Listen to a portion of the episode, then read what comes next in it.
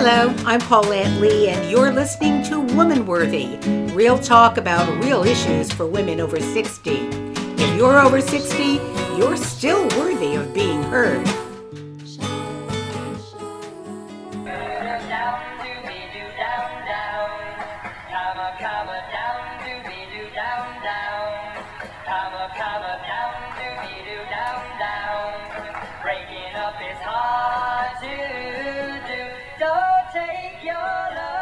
You remember that old Neil Sedaka song, don't you?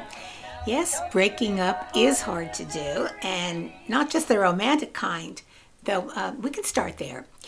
While the U.S. divorce rate may be at a 50 year low, divorce is much more common among those who are 55 years old and older. According to the most recent data from the U.S. Census Bureau, divorce rates were highest, about 43%, among both sexes aged 55 to 64. In their paper, Gray Divorce, a growing risk regardless of class or education, Bowling Green State University sociologists Susan Brown and I-Fen Lin say the gray divorce rate has actually doubled since the 1990s, and more than doubled for married people aged 65 and older. Yes, Brown and Lin say um, college educated Americans have dramatically lower divorce rates than their less educated counterparts, but only up to a certain age. The protective effects of education don't seem to endure once the uh, kids have flown the coop. In other words, couples in long term marriages, that's more than 20 years, have perhaps been staying in a less than ideal situation until the children have left and they're now forging their own single paths. Quoted in a June 2021 online peer reviewed Everyday Health article, Dr. Brown, who chairs the sociology department at Bowling Green University in Bowling Green, uh, Ohio, notes that there are probably many factors that contribute to the onset of a so called gray divorce. Quote, one reason is that the meaning of marriage has shifted our cultural script or expectations for what constitutes marital success have changed over time. A good marriage is now defined by questions such as Does this marriage make me happier as a person? And is my marriage contributing to my self fulfillment? If the answer is no, then divorce may be viewed as an acceptable solution. Also, more women are more economically independent now, Brown says, giving them an alternative pathway out of an unsatisfying marriage that women of previous generations may not have had. Divorce or romantic relationship breakups can be very hard on the heart, no matter what our age. But as we grow older, we may be finding that there are several other types of relationships we either need to end or are being ended with us. Isaiah Hankel, PhD, is a Boston based business and science consultant who writes about professional breakups, but I think we can extend his advice to beyond the workplace. He writes There's nothing enlightened or morally right about keeping awful people in your professional circle. In fact, Hankel says, keeping these people around makes you a crutch, which enables their behavior and further prevents them from helping themselves and improving their own professional lives. Again, I'd apply this to more than just professional lives. Hankel says, when you come across someone who tries to make you feel guilty for not doing what they want you to do, or someone who subtly undermines you or your goals, or someone who just plain drags you into drama over and over and over again, get rid of them. Just make sure you get rid of them ethically, because unethical ways of ending professional relationships can ruin your health, wealth, and happiness levels. When you walk away, he says, don't cause any drama. Instead, own up to the role you've played in inviting the other person into your professional, or I'm adding here, other circle and in keeping them there. Take responsibility for the part you played in enabling their behavior. Take responsibility for your decision to walk away. Be objective about everyone's position in your work life, he says, and the value, reciprocity, support, and positivity they bring into your life. Be equally objective about the level of negativity, lack of value, and dysfunction that they bring into your life. Be objective about your own contribution to these dynamics.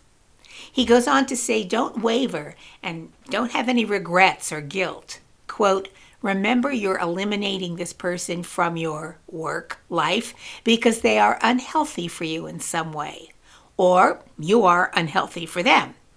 Either way, they aren't right for you, they aren't right for your purpose, and they aren't right for your career. The key is to use these feelings of joy and of weights being lifted off your shoulders to keep moving forward. Unquote.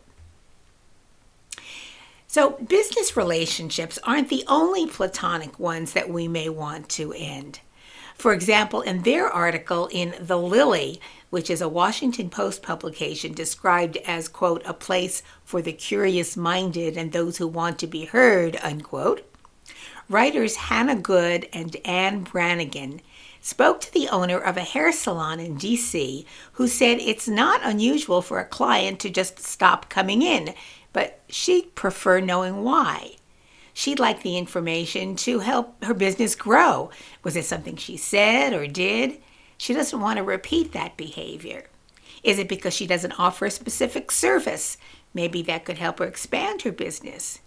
Rather than the client ghosting, she says she'd prefer that they be more direct. When we think of our most valued relationships, Good and Branigin write, we may think of family, significant others, or best friends. But platonic connections are often the web that binds us to our daily routines and our communities. The babysitter who comes through in a pinch, the work buddy who knows just how you like your coffee. Others, like hairstylists or doctors, help us show up for ourselves. And then there are best friends. In an earlier episode of this podcast on friendships, I talk about my own friendship breakups. Some I instigated, some instigated by others, and the whys of those breakups and the establishment of new relationships. The bottom line is that when a friendship no longer fits one or the other of you, it may be time to end it. If you're initiating the breakup, there are options on how to do it. You could just let it go. Cancel plans, don't make plans, don't return phone calls or messages, don't initiate them, just, well, ghost. But as we've already noted, that might not be the best or at least the most respectful or ethical or kind way to do it. You could talk about it, about why you're ending things. Um, I know that sounds reasonable and mature, but frankly, it's never worked for me. One very good friend and I actually stayed up all night discussing our relationship only to find out that in the process we'd created far more wounds than we'd had at the beginning of the talk. Wounds that never healed. Relationship specialists, psychologists, and such will advise you to be respectful while being honest and firm. They'd counsel you to pay attention to how you deliver the news. They'd also tell you that such breakups are not always permanent. Again, one of my best friends from my youth, from middle school through my 20s, took issue with me and broke off the friendship. While it hurt, I actually always respected her for taking the stand she did. We did remain in touch superficially on and off through the ensuing years. It's just today, in our mid 70s, that we've rediscovered our connection and a true friendship as she put it, quote, I guess we're just destined to be friends, unquote. And then there is perhaps the most painful breakup of all, the one with a family member, especially if it's close family. Within the past couple of years, again, using myself as an example, I've had a few of those, and no, they had nothing to do with politics. Once again, one was initiated by someone else, and one I initiated.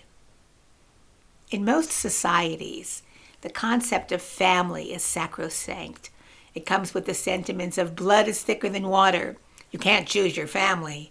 And family is when you show up at the door and they have to let you in. This hasn't been my personal experience. In fact, when I hear a commercial enterprise tout, we treat you like family, I, I run the other way. No way, I say, treat me like a valued customer. Thank you very much. A 2015 U.S. study found that more than 40% of individuals have experienced family estrangement at at least one point in their lives. If you're in a toxic family relationship, you may be staying there for a variety of reasons. You think you have to stay in contact. You hope the other person will change. You fear the other person won't survive without you. You're afraid of the repercussions if you break up. No matter. Relationship experts say maintaining a toxic relationship can have serious consequences on your mental and physical well being and cutting ties may be the healthiest response. It's not a win win, though. It's easier said than done, and it does come with consequences.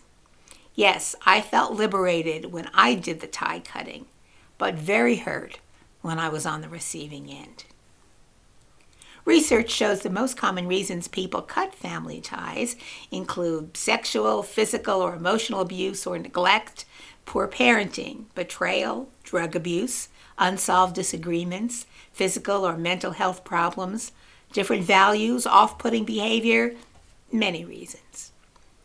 There can be a negative impact of cutting ties with a family member. We can be criticized or ostracized for doing so. We may feel ashamed of having the feelings we have or feel the loss of a, a role in life. While much of the research on individuals who have cut ties with family members focuses on parents who are estranged from their adult children, studies consistently show that both parents and their adult children experience a variety of consequences when the ties are severed. I know this is a while ago, but I thought the article was interesting. 2007 article in the Baltimore Sun discusses when parents hurt compassionate strategies when you and your grown child don't get along by San Francisco family and relationship therapist Joshua Coleman. The stories are dramatic and heartbreaking. The parent who has received that awful letter from an adult child forbidding mom from calling or writing or telling dad that they will never speak to him again. Or in my case, the 24 year old grandson with whom I'd been so close, going from telling me how much he loved me to a couple of months later inexplicably calling me a monster and cutting off all contact. There's even less research available about, what happens when people sever those other types of family relationships in their lives, like being a grandparent or a relationship with a sibling or in law. We can only assume that many individuals experience very similar emotions and complications as those of the adult children and parents who cut ties with each other. Coleman offers parents um, Uh, a step by step way to cope and carry on, even as questions abound. He's quoted as saying, The first thing we have to do is give ourselves a chance to grieve for the child that is no longer there. Quote, Sometimes the provocative way our kids respond is their way of putting stakes in the ground for their own autonomy. Don't make the mistake of defending yourself, he says. See it for what it is the cry of a child who senses there is something wrong and decides to blame you rather than face up to his or her own shortcomings. Coleman's advice no shaming, no guilt tripping, no childish temper tantrums, no brooding, no self pity, no intrusive questions, no demands, no attendance requirements, no emotional blackmail, no whining, no silent treatment, no bribing. Oh dear, I think I've done all of those. He says, be available but not needy. Be there to help and advise but set limits. Be grateful for the attention you get from your children, but don't let it show. Don't let our love for them give them more power to hurt us. Protect your heart. My reaction to my grandson, for example, is mixed. If he were to call again one day, I've already tried to reach out to him to no avail. I'm torn between opening my heart and protecting it. I'd like to share with you now a poem by one of my favorite poets, The Journey by Mary Oliver. One day you finally knew what you had to do and began, though the voices around you kept shouting their bad advice, though the whole house began to tremble and you felt the old tug at your ankles. Mend my life, each voice cried. But you didn't stop. You knew what you had to do, though the wind pried with its stiff fingers at the very foundations, though their melancholy was terrible. It was already late enough, and a wild night, and the road full of fallen branches and stones. But little by little, as you left their voice behind, the stars began to burn through the sheets of clouds, and there was a new voice which you slowly recognized as your own that kept you company as you strode deeper and deeper into the world, determined to do the only thing you could do determined to save the only life that you could save. That's it for today. Thank you for listening, and I hope you have a great week. You have been listening to Woman Worthy, real talk about real issues for women over 60. Tune in wherever you receive your podcasts with new episodes every Monday morning. You can leave your comments by downloading the Podbean app to your device and on the Woman Worthy Facebook page. I'm Paulette Lee. I hope you found this program worthy of your time.